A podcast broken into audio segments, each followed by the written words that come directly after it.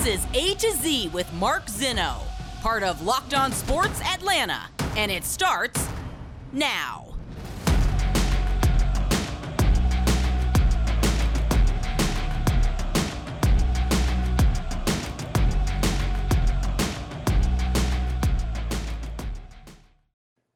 Good afternoon. Welcome to A to Z here on Locked On Sports Atlanta, where today I tell you there's always a plan. Welcome in. We are live here on this Thursday. Appreciate you guys choosing A to Z to start your sports day off right here in the A. Give me a follow on Twitter at Mark Zinno. Of course, you can follow our entire Locked On Sports Network at Locked On ATL. And make sure you subscribe to our YouTube channel. Give that thumbs up and that like to all the content that you see there. Don't forget, we are also on Roku TV. So if you have like a Fire Stick or wherever you get your Roku TV, Locked On Sports Atlanta, all right there. Check us out as well. We've got a lot to get to. Uh, some notes about Georgia as they get set for South Carolina and a possible coaching departure. At least maybe in my head, I could see it happening. Uh, and of course, we have the Braves uh, an off day today as they finish up their series out west, go four and four, and come back home um, and still in a good position for the NL East. Let's start today with the Atlanta Falcons. You know, I've heard this comment from several media members in the city here, uh, including our own Jon Chuckery, who you can hear every single day right here on Locked On ATL with Hitting Hard. Um, and and I, I kind of disagree. And there is this overwhelming sentiment right now that Tyler Allgeier, who was inactive for game one, must be activated and must be on the roster and playing immediately. And while I I don't necessarily disagree on the surface of that, I look at this and I begin to think, well, why does that have to be the case? I mean, I fully understand that Cordarrelle Patterson getting 22 carries a game is not sustainable for another 16 games. He's 31 years old. He's been often injured throughout his career. This is not a recipe for success for him. That said, um, there's a couple of things, there's a couple of steps in the process here along the way that must be taken before we just shove Tyler Allgeier into the lineup and the rotation. One, you got to make sure that the holes are there. now, they were in week one. Will they be there in week two? I don't 100% know. I don't really know if we know what we're going to get from the Los Angeles Rams coming up on Sunday. They got spanked in their home opener where they rose their banner and everything else, uh, and they did not look good. How much will they come back? How much will they have a Super Bowl hangover? How much will they look like the team that won the Super Bowl last year? All those questions up for grabs. We don't really know. What I do know is that if I am Arthur Smith, and you guys have heard me tell you how much I like Arthur Smith, though he did a great job this week in handling all the adversity and all the uh, you know pushback and whatnot. If I'm Arthur Smith, I am going with my best until I crack the W column. Period. I I'm not here right now for uh figuring out what the future has. And Arthur Smith has kind of told you this already, hasn't he? He's kind of told you we're not here to tank. He's kind of told you we're here to be competitive. He's kind of told you that, you know, we're here to win games. And the idea that he's heard everything that everybody's written about him, the obituaries, the burying, the, the ranking 45th, and all the other stuff should tell you a little bit more about where his mindset is right now as they go into this game against the Rams. I want to win. That's what the man is thinking. Before I worry about what my running back situation looks like for next year, I want to win. Before I worry about my quarterback situation looks like for next year, I want to win. That's where Arthur Smith is right now. And I kind of wholly support it. I understand it. Now, there's a bigger picture to this thing.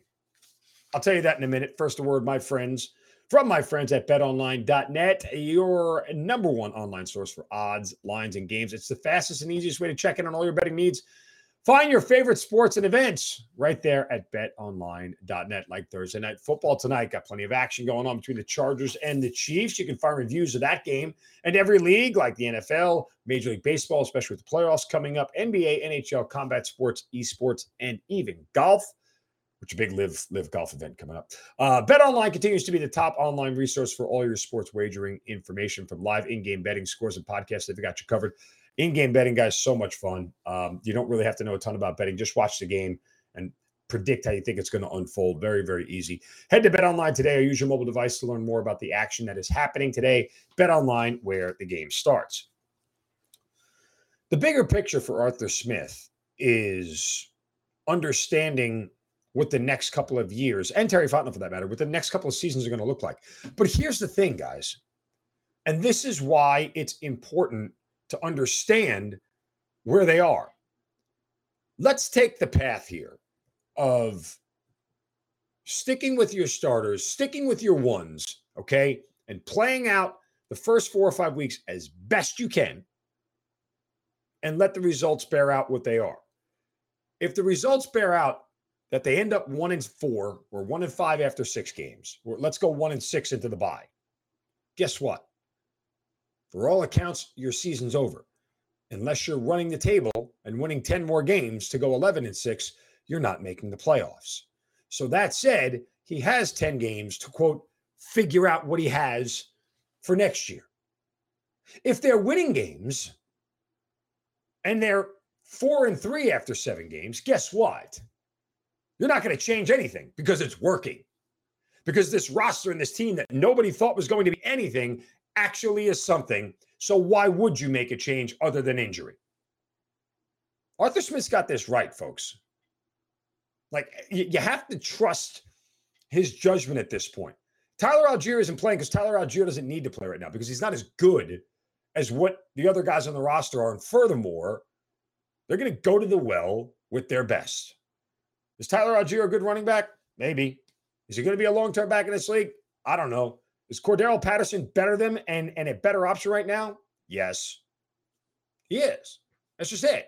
I agree. It's not sustainable. I don't think he'll be able to carry the rock 20 plus times for the next 16 games. Guy's going to get hurt. It's going to happen. He's going to get banged up. He's going to get nicked up. When that happens, you bring Tyler Allgeier back onto the active roster.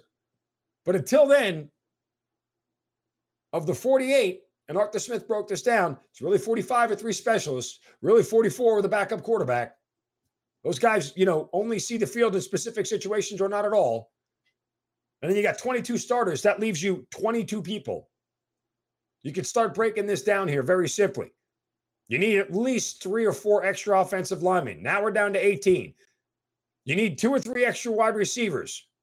Now we're down to 15. You're going to need two or three extra corners. Now we're down to 12 or 11. You got rotational defensive linemen and linebackers. Take off four or five more. Now we're down to eight. I mean, forget and and oh by the way, you still have another two running backs there as well. And technically Felipe Franks, who is another quarterback and an extra tight end. And oh, by the way, they carry like four tight ends on game day. So now you're down to three or four guys. And yes, special teams plays a part in that. Arthur Smith broke that down perfectly for you guys. So I get it. Everybody wants to see what Tyler Allgeier is. Slow it. Because you, you don't need to know right this minute. Run Patterson until he breaks. See what your record is at that point in time and play it from there. I mean, if Tyler Allgeier is going to be a good running back, guess what? He'll be a good running back in week 10. And, and no one's going to sit here and convince me that, well, if they started Tyler Allgeier, they would have won more games. Nah, sorry. You can't get me to buy into that one. Not at all. All right, coming up next, uh, the Georgia Bulldogs hit the road to South Carolina. A little bit of information on that game. And as well, could they see a change in their coaching staff in the future? We'll discuss that right next on A to Z on Locked On Sports Atlanta, free on YouTube and wherever you get your podcast. Search Locked On Sports Atlanta. Welcome back to A to Z here on Locked On Sports Atlanta, free on YouTube and wherever you get your podcast. Search Locked On Sports Atlanta. Subscribe to the YouTube channel as well. And remember, Amazon Fire, Roku TV, that's where you find our newest home for Locked On Sports Atlanta every single day. Appreciate you guys joining me here on A to Z. Give me a follow on Twitter at Mark Zinno. Uh, coming up, we'll hand out shovels of wisdom as well. We got some Braves information to get to before uh, they start the final home stretch, final two weeks of the regular season. Let's get to Georgia as they get set to take on South Carolina. They hit the road for the first time this year, travel to Williams-Brice Stadium uh, in Columbia, uh, is supposed to be an unseasonably mild uh, Columbia afternoon, only about 85 degrees. Typically, that game is like sweltering, but nonetheless, uh, Georgia heavy favorites in the game. It is what it is. I, I, think they end up covering, but they're an extremely public bet this week, which nauseates the hell out of me. So I won't touch it with my own money. Uh, but if you put a gun to my head, I'll tell you Georgia would cover the 24 and a half. In fact, three of the last four meetings, Georgia scored at least 40 and hasn't given up more than 17. So it's trending that way. But Shane Beamer's got a team that that comes at you for 60 minutes. So I actually also like the over. I think the number's a little bit depressed at 52, but beyond all that, um, Seth Emerson, uh, who covers the Bulldogs for the Athletic, put his Georgia mailbag together. Uh, they went over a couple of topics. One of them, including like who's the second best team in the East. Like if Georgia, for whatever reason, slips up, who would have a chance to to come and get them? If you guys have followed me, you know that I have been high on Tennessee all off season leading into this season. And look, well, I think that Tennessee is a eight win team this year. Um, they're going they're they're they have a rougher schedule to get to Georgia than Kentucky does. Um, here's the thing: they've already beaten Pittsburgh. Okay, they they get Florida at home in two weeks after they take on Akron this week, but then they got to go to LSU, and that could be a night game. Who knows? Very tough to play down there in Baton Rouge at night. And then they host Alabama, they get a break at UT Martin. They host Kentucky, and then they travel to Georgia on November 5th. So they're playing three more ranked teams between now and the time that they face Georgia in Sanford Stadium. Their record may look a little bit worse, right? I, I mean, they have to beat Florida, but theoretically, um, even if they don't beat Florida, you know, their other three losses, Alabama, Kentucky, and Georgia, by the way, still gets me over eight wins. It'd be eight and four, seven and a half wins. They'd be eight and four. Um, but again, they have to win at LSU. So who knows what that game's going to be like. If they win at Florida, they're going to be in the driver's seat. Uh, tennis, I'm sorry, Kentucky, on the other hand, has a very easy schedule before they see Tennessee and Georgia, by the way.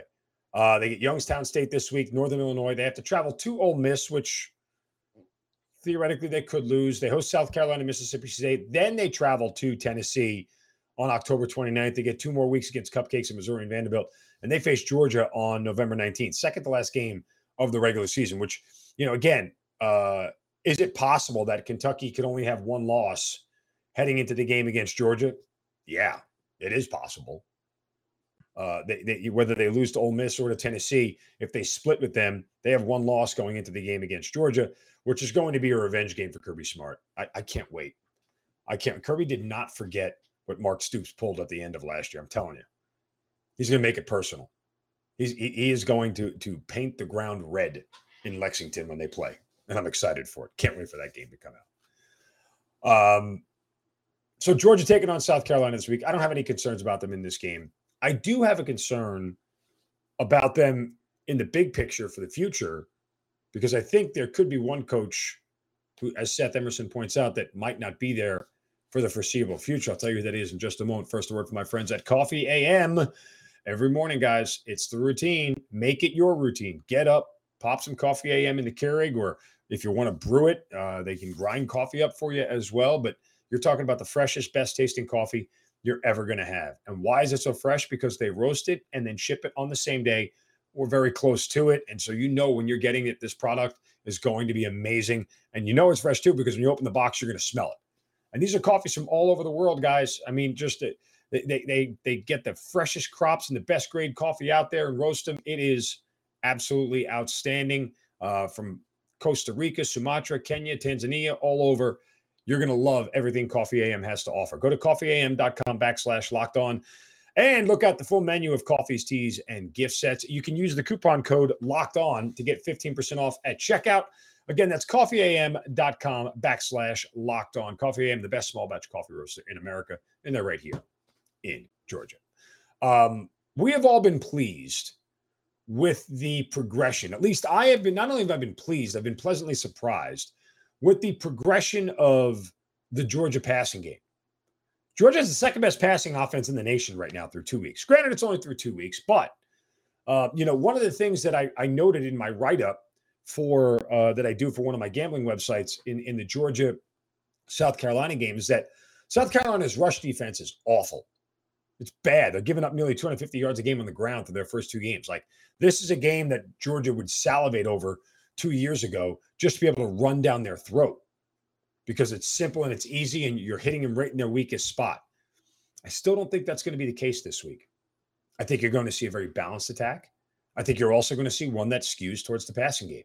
Why? Because they're at the point right now where they've developed it enough and are able to take advantage. And not only that, they're going to get passes to, to, the guys out of the backfield. Kenny McIntosh, Kendall Milton catching a ton of balls out of the backfield so far through two games.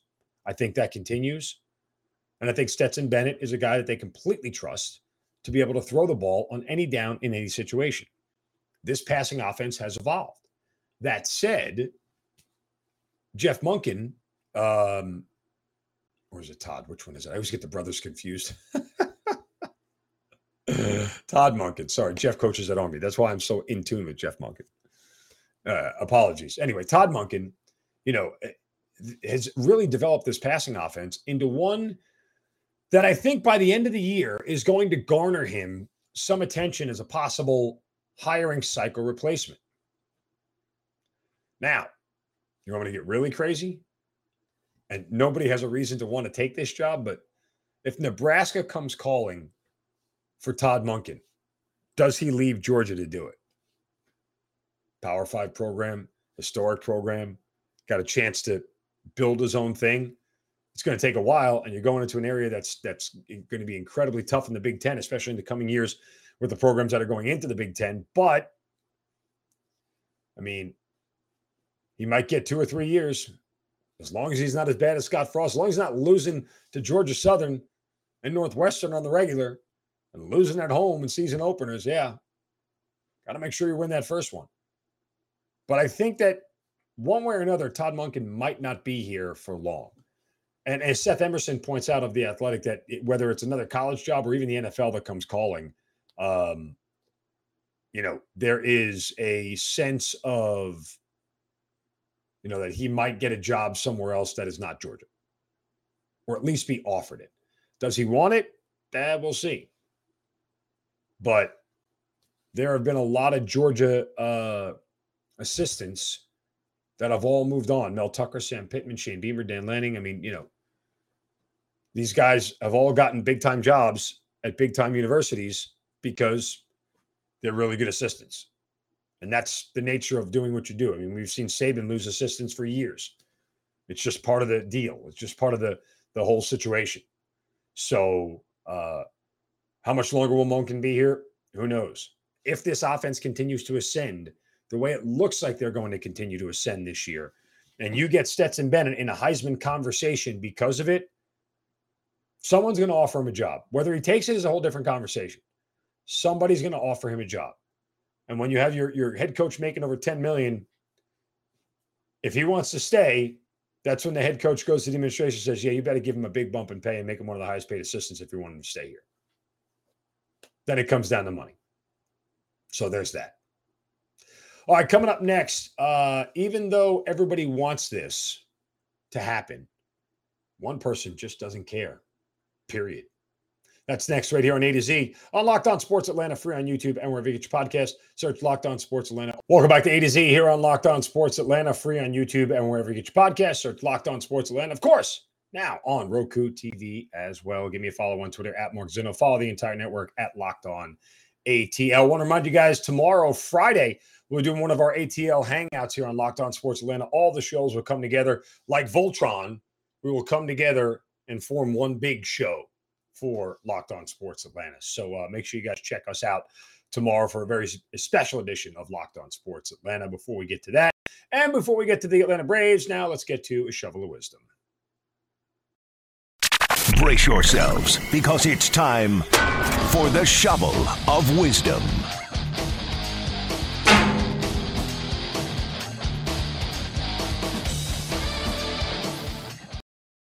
Ah, you know how we do it every day. Got to set somebody straight.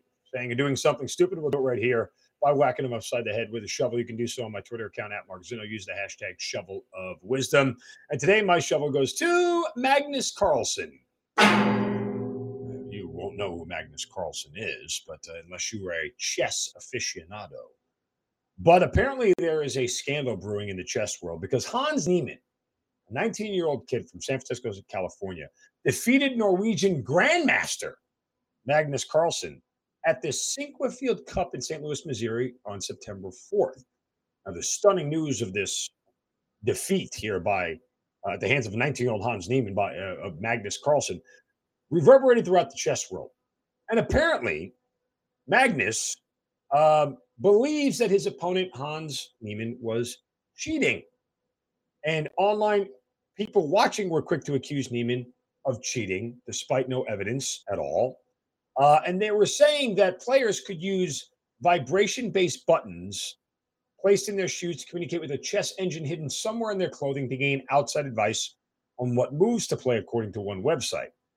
The computer systems predict the game outcomes and provide the recommendations with how to win. Now, um, the vibrating shoes theory sparked the unfounded allegations that Niemann was tapping into a computer using a, uh, well, a prostate massager, which only goes in one place, folks. Not really sure how all that would work. Not really sure why you'd put it there. Not really sure if you're getting frisked at all during this event, like that you would need to hide something there. But the idea that somebody is putting something up there to cheat in a game of chess beyond far fetched. Magnus, you took an L, take another L because, well, your theory is ellishly stupid. There you go. I worked too hard on that. Okay, I know. Moving on. Uh, Braves lose again yesterday to the San Francisco Giants. They finished their road trip four and four, uh, which in reality I don't think is all that awful. Uh, all things considered, you know, they're still a half game out behind the Mets uh, in the standings. Mets will start a series with the Pirates tonight. Uh, Braves have the night off. They start a series with the Phillies. And, you know, uh, look, I, I'm I'll be the first one to tell you that I was wrong. Um, only because uh, you know I had made so much about the schedules that were there down the stretch and how much I thought that would play a, a big part of how the rest of the season would go. Uh, and in reality, the, the, Mets have just stunk it up over the course of, oh, I don't know, the beginning of this month. They are what, six now and seven since the beginning of September? Uh, and if you even go to September 3rd um, on, which is, you know, an arbitrary date just because they lost, um, they are four and seven. So, you know, they've struggled to say the least. And now they're going to get a four game series with Pittsburgh. They get a chance to get right. But, you know, it's one of these deals where uh, they, they, have not lived up to expectations. They get four against Pittsburgh. They still get to play Oakland. Um, but they have to go to Milwaukee and then to Oakland before they come back home from Miami. And then, of course, the the Braves series is coming up. Uh, and the same thing for the Braves. You know, uh, now that they're back home, they get Philly, Washington, and Philly, Washington before they see the Mets. So everything here in the Northeast, um, three, three, four, and three, uh, and they'll be done with the Phillies here uh, by the end of this uh, next seven games. So, or ten games, I should say. It was an interesting article by Dave O'Brien in The Athletic uh, about Kenley Jansen and his lack of giving a rip about what everybody is saying about him or the boos that he's getting from fans now that uh, he's starting to hear them. And, you know, part of me looks at it and goes, that's kind of what I want from my closer. I want to be able to uh, have a guy who can tune out all that noise, get to the mound in the ninth inning, no matter what the situation is, high leverage, medium leverage, low leverage, get outs and get out of there with a win or save and a win for that matter. And so I, I, certainly appreciate his willingness to tune everybody out because he's been around a long time and he knows how to do that. Uh, I, I, don't necessarily think he's genuinely bothered by it. I think, you know, when, when you read Dave O'Brien's column, he's more bothered by his actual pitching than he is the reaction to his pitching, if that makes sense. Right? Like he knows he should be better than what he's done and he's not. And that begins to get people a little bit agitated. Uh, and as you go down the stretch here in these final couple of weeks of the season, as they're trying to catch the Mets, well, you know, they got a guy in waiting, and, and I'm sure that Jansen is well aware he could lose his job to Iglesias. I know Snit said out loud it's day to day. They'll continue to evaluate it. That might just be something he said to the media. I have a hard, I still have a hard time believing he's ever going to remove Jansen from that role, unless he goes through a stretch where it's like back to back, and another one where it's back to back at three out of four. Is going to give him every opportunity to hold on to that that closing job. And part of me says as he should. You have to live with a little trepidation. Uh, it, it's it's part of the deal when it comes to you know picking a closer and sticking with them and everything else. I mean, you know, none of this stuff is easy. Uh, and it's always easy to say that you've got a better answer and what to do. Well, not 100% sure that there is a better answer right now. Iglesias getting the ninth is the easy thing to do. If he gets struck or, or knocked around in his first attempt to close, then what do you do? You go back to Jansen? I mean, that's why sometimes staying the course in baseball is better than changing things up, especially when you look at the larger sample size of 162 games and what they're going to be up against. I think that in and of itself lends to trying to stay the course as long as possible in a situation like this, especially when you're playing. If you're not playing well, it's a different conversation. When the Braves are where they are and they're on the cusp of what they're on the cusp of, you kind of hold what you got and let your your horses do the work. So we'll see if he decides to make a change. I don't think he will. Speaking of horses, by the way, Ozzie Albies had another good outing uh, in Gwinnett as he continues his rehab. Uh, I'm curious at what point in time they bring him back up um, and when they do it. You know that they're going to want to get him at least seven to 10 games before the postseason starts. So they've got a very small window here uh, to, you got to figure the last 10 games of the year, you know, are starting Monday, September 26th, last nine games of the year. Three at Washington, home for the three against New York, and then three in Miami. Uh, could it be then or probably sooner? Maybe. You know, maybe they bring them up when they head back out on the road again. But you, you have to believe it's coming soon. Oh, by the way, I'll add one more thing. You know, at this point in time, you've only got three reliable starters: Fried, Strider, and Wright. That's it. Morton